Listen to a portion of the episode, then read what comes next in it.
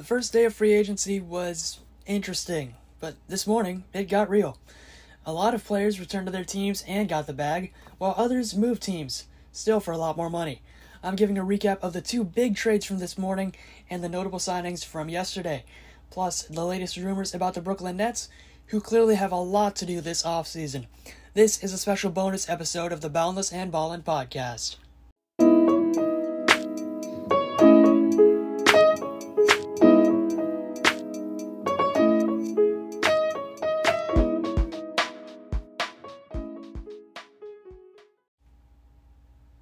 Good, everyone? It's Jordan Peck the Allen, host of the Boundless and Ballin podcast. We're about 24 hours into free agency, and man, oh man, has there been a lot of headlines in this span. The first one, let's start with the news from this morning. Three key trades. The first one being the Celtics landing Malcolm Brogdon for Nik Stauskas, Aaron Nesmith, Daniel Theis, Malik Fitts, Juwan Morgan, and a 2023 first round pick. Someone call Nike because I found a fleece right here. The second big trade breaking within the last couple of hours Rudy Gobert to the Minnesota Timberwolves. My goodness. Utah getting quite the return from Minnesota, receiving Patrick Beverley, Malik Beasley, Walker Kessler, Jarred Vanderbilt, Leandro Bolmaro, and four future first round picks. Wow. The Jazz have now acquired six first round picks in the span of 24 hours, according to Woj, including Walker Kessler, and they're now retooling their roster around Donovan Mitchell. The uh, Timberwolves, I think they win this deal uh, by a significant amount. They shore up their power forward depth by moving KAT one spot over, and now you have two bigs in the Twin Cities. Goodness gracious. Kevin Huerter, this is the third trade, by the way. Kevin Huerter going from the Hawks to the Kings for Moe Harkless, Justin Holiday, and a future protected first round pick.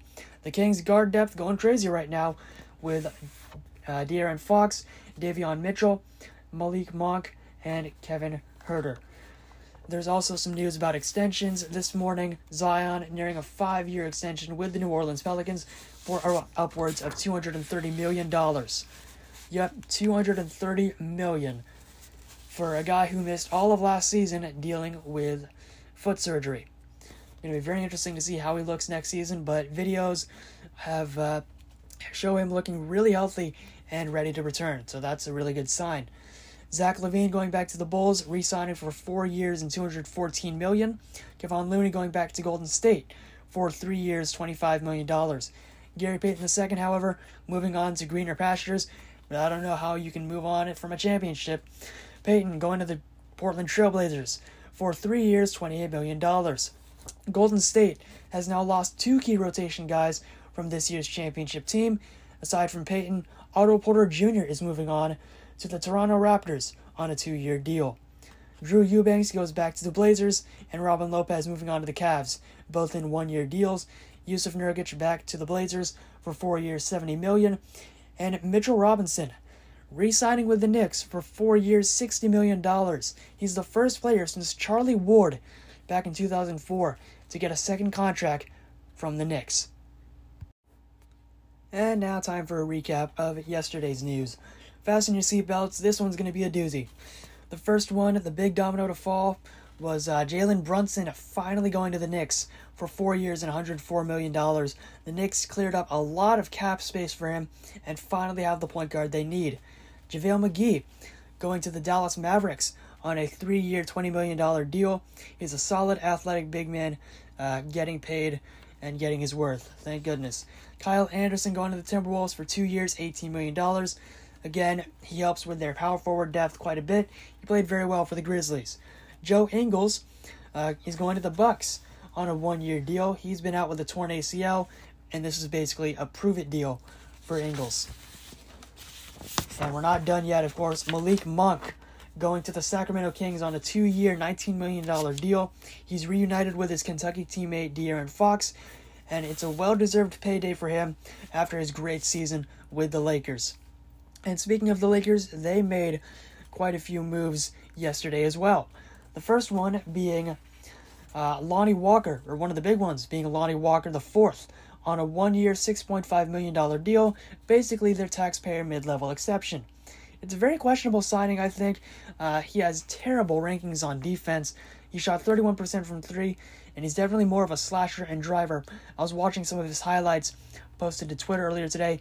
He is really good, and I think he's really going to thrive in the uh, run and gun offense for uh, for the Lakers under new head coach Darvin Ham. Even though they're running the four out, one in, the Lakers have prided themselves on this transition offense for years, and finally get a guy who at least fits that mold. Uh, he has the he has the potential to develop into a better three point shooter and a uh, better defensive player under this new coaching staff. So we will see what happens. The Lakers not done yet getting wings. Uh, they're signing Troy Brown Jr. and Juan Toscano Anderson on minimum deals. Troy Brown is a defensive minded wing who is a standout rebounder throughout his career. Played really well for the Wizards uh, recently, from what I remember. Uh, he's had a couple double digit rebound games this past season, quite a few actually. Uh, but that's something that I've always noticed when uh, I've heard about him. Juan Toscano Anderson, don't worry, Warriors fans. He's in very, very good hands. JTA is an athletic forward who played in spurts for the championship Warriors. Uh, he is a okay three point shooter. Uh, definitely doesn't take them I'll take a lot of threes, but uh, I think he should uh, develop into a respectable one this year. That's the hope. The Lakers getting a another reunion. It wouldn't be a reunion for the it wouldn't be free agency without a Laker reunion. Damian Jones is back with the purple and gold on a two year minimum deal.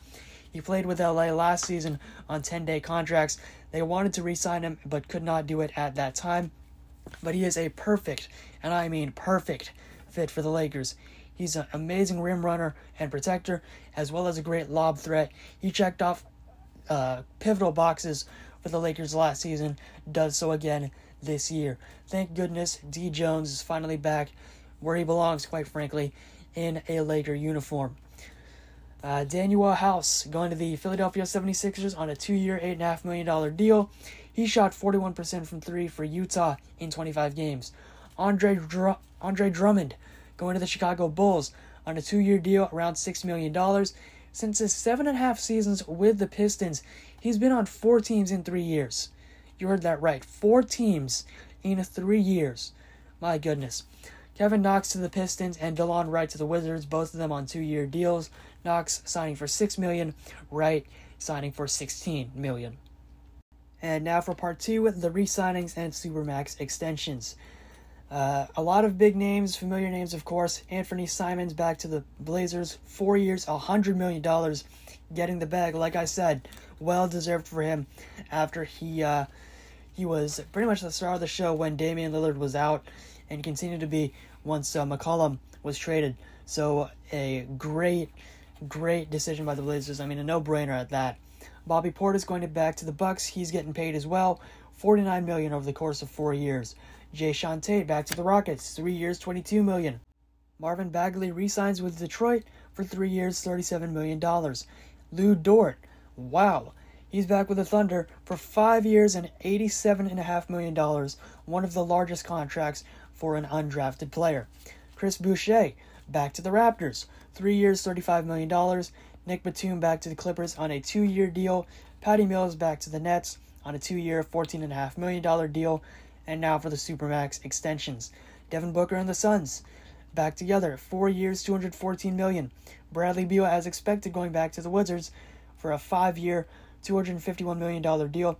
Nikola Jokic, I mean, bring out the Brinks trucks five years, $270 million dollars with the Denver Nuggets. Shams saying it's one of the richest deals in NBA history for the two time MVP. And finally, all the news about the Brooklyn Nets. But before I get into that, I forgot to mention that Bruce Brown is going to the Pistons on a two year, $13 million deal. And there are reports, I believe confirmed by him himself, that the Nets didn't even offer anything. So they were willing to lose Bruce Brown, who goes back to the Pistons after he was traded there back in uh, 2020. And uh, this whole situation in uh, with Brooklyn, a lot to unpack. Let's just say that. So a day after Kyrie opted in, Kevin Durant formally requested a trade from the Nets. He mentioned the Suns and Heat as potential suitors. Uh, so the uh, we talked about this yesterday with uh, Marco, but uh, the Ayton sign and trade definitely makes the most sense. But Brooklyn doesn't want him. The Nets, they wanted Devin Booker, but the Suns, of course, refused, signing him to that extension. Uh, the Miami Heat, they're an interesting trade partner. They can't trade Bam because Ben Simmons is on the uh, Brooklyn roster, and you can't have two designated rookie deals on a roster, which is uh, very interesting. Uh, very interesting how the rules work there. The Nets, uh, before, actually no, after the KD news came out, they traded a future first round pick for Royce O'Neale, So already beginning this uh, retooling of the roster. Kyrie Irving, according to Stephen A. Smith, uh, has been forcing his way to the Lakers, and uh, based on his tweets, or tweet from this morning, which was basically a gif of a uh, caged bird being let free, that still looks like the case. So uh, the Lakers were the only team that were interested in him through a trade a few days ago, and the possibility, as we've seen since then, is very, very much alive. The, the Athletic's Sam Amick proposed this potential trade framework. Kyrie and another player, like Seth Curry, the newly acquired Royce O'Neale, or Day'Ron Sharpe for Russell Westbrook and the 27 and 29 first round picks. A lot of fans want Joe Harris in addition to that deal and are willing to give up Talen Horton-Tucker and possibly the uh, one of the first round picks into that trade. Laker fans, most of them, or a lot of them anyway, are clamoring for uh, Kyrie to join the Lakers. And based on the indications so far, it looks like this roster that the Lakers are building is more set up for Kyrie than it is for Russ. It uh, doesn't have a lot of shooting, but at least does have a lot of wings who can uh, cut to the basket effectively, at least score at the rim and at will, and uh, rebound and defend uh, decently well outside of Walker. It's honestly only a matter of time before KD and Kyrie trades blow up our notifications and social media goes crazy. But until then, like I said yesterday, uh, most of the league is in a holding pattern, waiting to see what Brooklyn does if uh, KD winds up in one of his preferred destinations or somewhere new, and if Kyrie winds up going to the Lakers. So, uh, a lot to look out for in these next few hours and the next few days. But then again, that's how it is in the NBA. And this is really interesting. Legion Hoops just tweeted out that the Jazz, according to their sources, might not be holding on to Donovan Mitchell after all.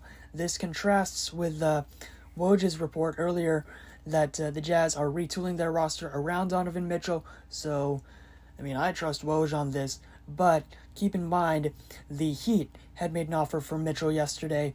Uh, there's been no real update on that, but uh, now if the Jazz were uh, were to trade Donovan Mitchell, that would just send even more shockwaves throughout the league. Uh, it was widely expected that they would let go of one but not the other. Uh, some may have speculated that they would let go of both, but that wouldn't be likely. But now, if this report stands, that's just going to be an absolute earthquake around the NBA.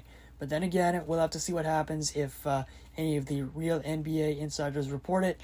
But uh, some interesting smoke to add to this fire. And that's a wrap on this bonus episode for the Boundless and Ballin podcast. Thank you guys for listening. Free agency, of course, a very fast paced time of the year, and I'm all here for it. See you guys again on Monday. I'm Jordan Peck in now, and stay safe, stay healthy, be well, peace.